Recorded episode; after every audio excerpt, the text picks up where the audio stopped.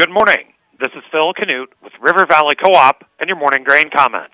Corn and soybean futures were lower overnight.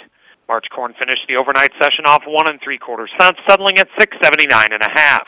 March soybeans were off five and a half cents, settling at fifteen nineteen. In the outside markets, as of 8 a.m., the U.S. dollar index is off 18 points, trading at 102.345. February crude oil is off 18 cents, tra- trading at $79.30 a barrel. Precious metals are lower except gold. Industrial metals are higher except copper. The electronic mini Dow Jones is off 274 points, trading at 33,112. A wetter forecast for southern Brazil and key growing regions of Argentina and U.S. economic concerns weighed on futures yesterday and overnight.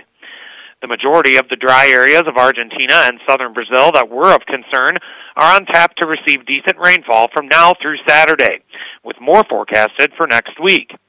Much of the crop in these regions was planted late due to dry weather, so the rainfall is certainly welcome. Will it be enough to mitigate significant production losses? The jury is definitely still out on this, as it is early in the growing season in Argentina. Meanwhile, northern Brazil remains wet and harvest is quickly, approaching. Traders are now shifting some focus from the dry weather concerns in the south to how wet weather will impact the beginning of harvest in central and northern Brazil.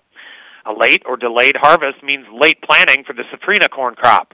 The safrinha crop makes up around 75% of Brazil's corn production, so timely planning is of utmost importance.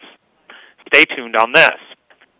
Economic data released yesterday showed that retail sales and consumer spending have been worse than what the trade had been anticipating.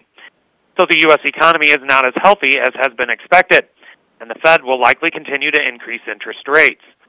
This kind of information garners plenty of traders' attention, as it impacts all aspects of the marketplace, not just grains and oilseeds. The release of the weekly export sales report will be delayed until tomorrow as a result of the government holiday that was observed on Monday.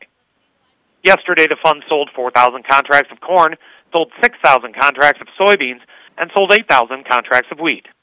They are now estimated to be net long 167,665 contracts of corn, net long 148,650 contracts of soybeans, and net short 57,630 contracts of wheat. From a chart perspective, March corn faces initial resistance in the 680 area, followed by the new two and a half month high charted yesterday, 688 and three quarters, and then the psychological $7 level.